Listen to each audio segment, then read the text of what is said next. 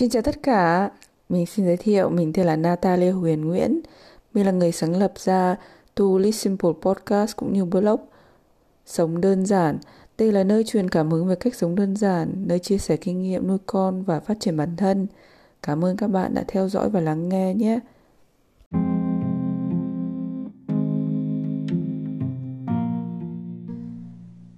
Xin chào cả nhà, cảm ơn các bạn đã lắng nghe podcast của To Live Simple. Cảm ơn các bạn đã quay trở lại với cả podcast Sống Đơn Giản của mình.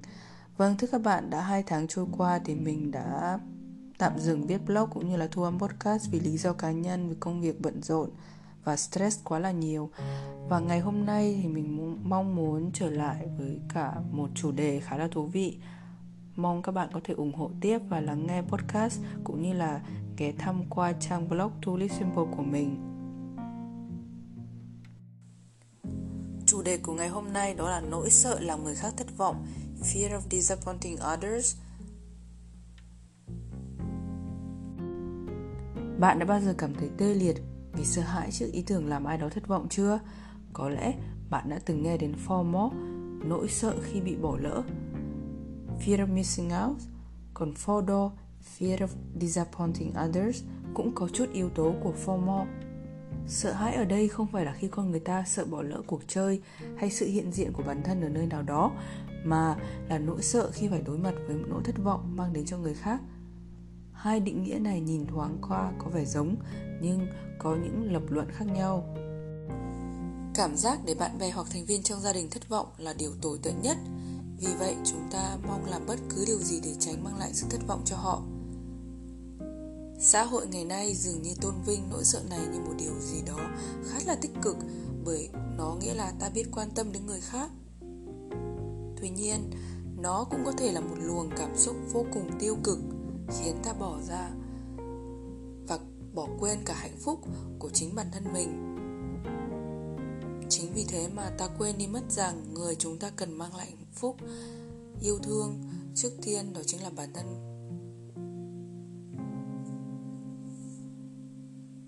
có lẽ các bạn cũng có lúc trả lời những câu hỏi hoặc là nói những điều này với cả người thân, những bạn bè của mình.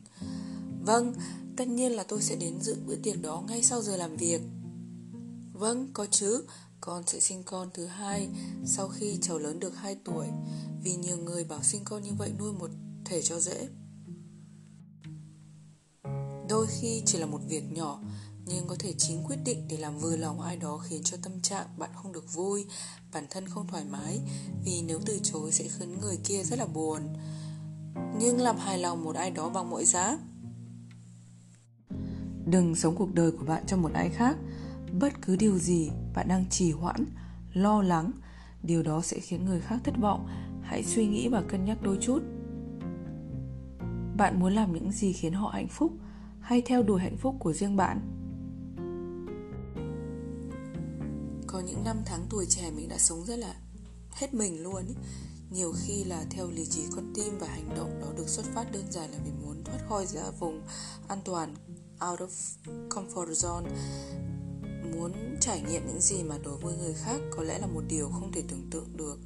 Đợt năm cuối đại học ấy thì mình đã quyết tâm đăng ký qua một tổ chức cho sinh viên ISEC tại trường đại học tổng hợp Warsaw ở Ba Lan.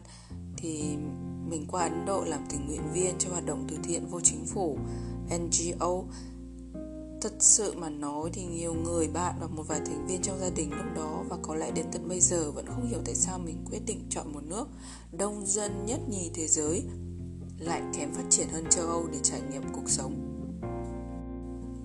Thời điểm đó thì mình cũng không suy nghĩ sâu xa là phải sống gian khổ ra sao khi so sánh với tiêu chuẩn của Ba Lan vào năm 2011 đâu chỉ biết thực sự muốn khám phá thế giới để có thể trao đổi và học cách sống uyển chuyển dễ thích nghi trong một môi trường mình đã bỏ ngoài tai những suy nghĩ tiêu cực về đất nước Ấn Độ như là quá đông dân số này, ô nhiễm môi trường cao này, trọng nam khinh nữ hay nguy hiểm cho phái nữ nếu không hoàn toàn thông thạo như là dân thổ địa ở đấy. Nếu ngày đó mình chỉ dám hành động và cư xử để làm hài lòng những người có cách suy nghĩ đối lập với mình thì giờ đây mình sẽ phải cực kỳ là cực kỳ là hối tiếc khi không được chiêm ngưỡng vẻ đẹp thô sơ pha lẫn chút gì đó huyền bí của đất nước này đất nước tỷ dân này là một vùng đất rất là xinh đẹp và quyến rũ nhất nhì châu Á. Nơi đây luôn là một trong những điểm dừng chân đầy mơ ước của những tín đồ đam mê du lịch danh lam thắng cảnh nổi tiếng như là Taj Mahal, Pink City Jaipur, đi hành hương ở Kashmir, Himalaya hoặc là tham gia tục lệ tắm sông Hằng. Riêng mình thì mình may mắn được biết thêm nhiều điều thú vị về văn hóa phong tục Ấn qua thời gian sống chung một nhà trọ với những cô gái tại thủ đô New Delhi. Họ vừa là những bạn gái truyền thống vừa bắt nhịp theo lối sống phương Tây không sợ học hỏi những điều mới đâu. Ngoài ra thì mình cũng được biết đến lối sống của những người tầng lớp dưới. Chắc các bạn chắc là một vài bạn cũng biết hoặc nghe qua bộ phim đình đám Slumdog Millionaire, đúng không? Triệu phú ổ chuột. Thì bộ phim có phản ánh đến thực tế đến cuộc sống của những người dưới cùng tận đáy xã hội. Mình có dịp tiếp xúc cùng các em nhỏ tại những khu ổ chuột này, nơi mà nhà tận 8 người phải sống chui, sống lủi trong không gian rất là chật hẹp 3 đến 5 mét vuông.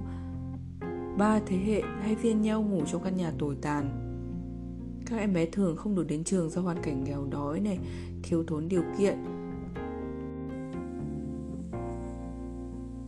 Nạn mù chữ tại đất nước huyền bí cổ kính này hiện tại vẫn đang là khá cao, chỉ khoảng 7-5% dân số nằm trong danh mục thứ hai những người tiếp xúc với giáo dục theo trang Story Maps. Từ thời cổ đại, giáo dục đã được điều hành với mục đích giữ quyền lực của giới tinh hoa cầm quyền. Vào thế kỷ 20 ở Ấn Độ, nhu cầu giáo dục trở thành công ích đã ra đời. Thật không may, giai đoạn phân cấp xã hội dựa trên đẳng cấp, bất bình đẳng về quyền và đã đang gây khó khăn cho xã hội Ấn Độ trong việc áp dụng vào giáo dục. Luôn luôn có sự bất bình đẳng đối với phụ nữ, phần đông khi so sánh với nam giới họ thì không được đến trường. Nạn mù chữ dẫn đến nhiều diễn biến phức tạp như là phụ nữ muốn kiềm kiếm tiền thêm để nuôi gia đình. Thường phải chọn một nghề mà họ thực sự là hoàn toàn không muốn như mại dâm. Mình đã từng nói chuyện với một vài cô gái Ấn Độ thì cô ấy kể rằng, các cô gái đấy kể rằng thì muốn giúp chồng trang trải mưu sinh đã phải ra đứng đường. Chính vì lý do đó khi phụ nữ kém hiểu biết, lại không được đi học, họ thiếu kiến thức cơ bản về việc phòng chống lây lan đường tình dục khi mua bán mại dâm dẫn đến tình trạng lây nhiễm HIV rất là cao mình còn nhớ khi ở khu nhà trọ chung với các bạn đa quốc gia và các cô gái người Ấn. Thường vào buổi sáng có người đến quét dọn lau chùi nhà. Khu nhà tụi mình ở thật sự điều kiện rất là nghèo nàn. Thế nhưng người giúp việc khá phổ biến tại Ấn, giống như một vài nước châu Á như tại Việt Nam ta có ô xin ý. Người đến dọn dẹp lau chùi thường là các cô gái trẻ tầm 15 tuổi, rất là ngây thơ trong sáng. Mình có một vài lần đã bắt chuyện. Hỏi ra thì mới biết các bạn gái trẻ đây đi làm phụ giúp để kinh tế gia đình này. Một điều đáng buồn nhất là các bạn đều không biết đọc và viết. Mình cảm thấy rất bùi ngùi và thương tâm cho các hoàn cảnh khó khăn của các bạn gái trẻ Không được tiếp xúc với giáo dục. Mình chỉ thấy bản thân thật may mắn. Thứ nhất là được sinh ra trong một môi trường có điều kiện khá hơn nhiều. Thứ hai đó là chính vì mình đã từng mạnh dạn, không sợ hãi khi làm ai đó thất vọng, để rồi có thể thoát ra vùng an toàn, trải nghiệm cuộc sống khốn khổ bên ngoài. Chính vì những lý do đó, mình đang và sẽ quý trọng cuộc sống của mình. Nếu bạn liên tục làm theo những gì người khác mong đợi ở bạn ấy, bạn sẽ đi đến đâu? Cuối cùng thì bạn phải bắt đầu đưa ra quyết định của riêng bạn. Cuộc sống là của bạn, chứ không của riêng ai cả. Theo quan điểm cá nhân của mình, thì đó không phải là tính cách hay hành động ích kỷ đâu. Chúng ta nên tạo ra những điều khiến cho chúng ta hạnh phúc, thì tức khắc chúng ta như được tiếp thêm năng lượng để mang đến hạnh phúc cho những người xung quanh. Các bạn hãy bước ra khỏi khỏi cái vòng an toàn của các bạn, bước ra ngoài cuộc sống để có thể tỏa sáng, giống như là bạn mang đến ánh nắng ấm áp lan tỏa tích cực và yêu thương, đong đầy cho tất cả các bạn khác và những con người mà bạn yêu thương. Khi bạn tin vào bản thân và đặt ước mơ của mình, thì hãy hành động luôn, ngay. Và chính khi đó, người khác cũng sẽ bắt đầu đặt niềm tin vào bạn một câu nói trước khi mình kết thúc podcast của ngày hôm nay bằng tiếng Anh đó là Don't fear disappointing others, fear of disappointing yourself. Tức là đừng có nghĩ, đừng có lo sợ khi làm thất vọng người khác mà hãy lo sợ khi làm thất vọng chính bản thân của bạn ấy.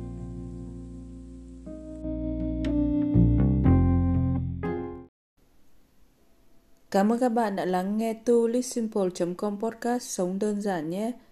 Hẹn gặp lại các bạn vào tháng sau. Nếu có thời gian thì các bạn hãy ghé qua tu livesimple.com blog nhé. Xin chân thành cảm ơn các bạn. Bye bye.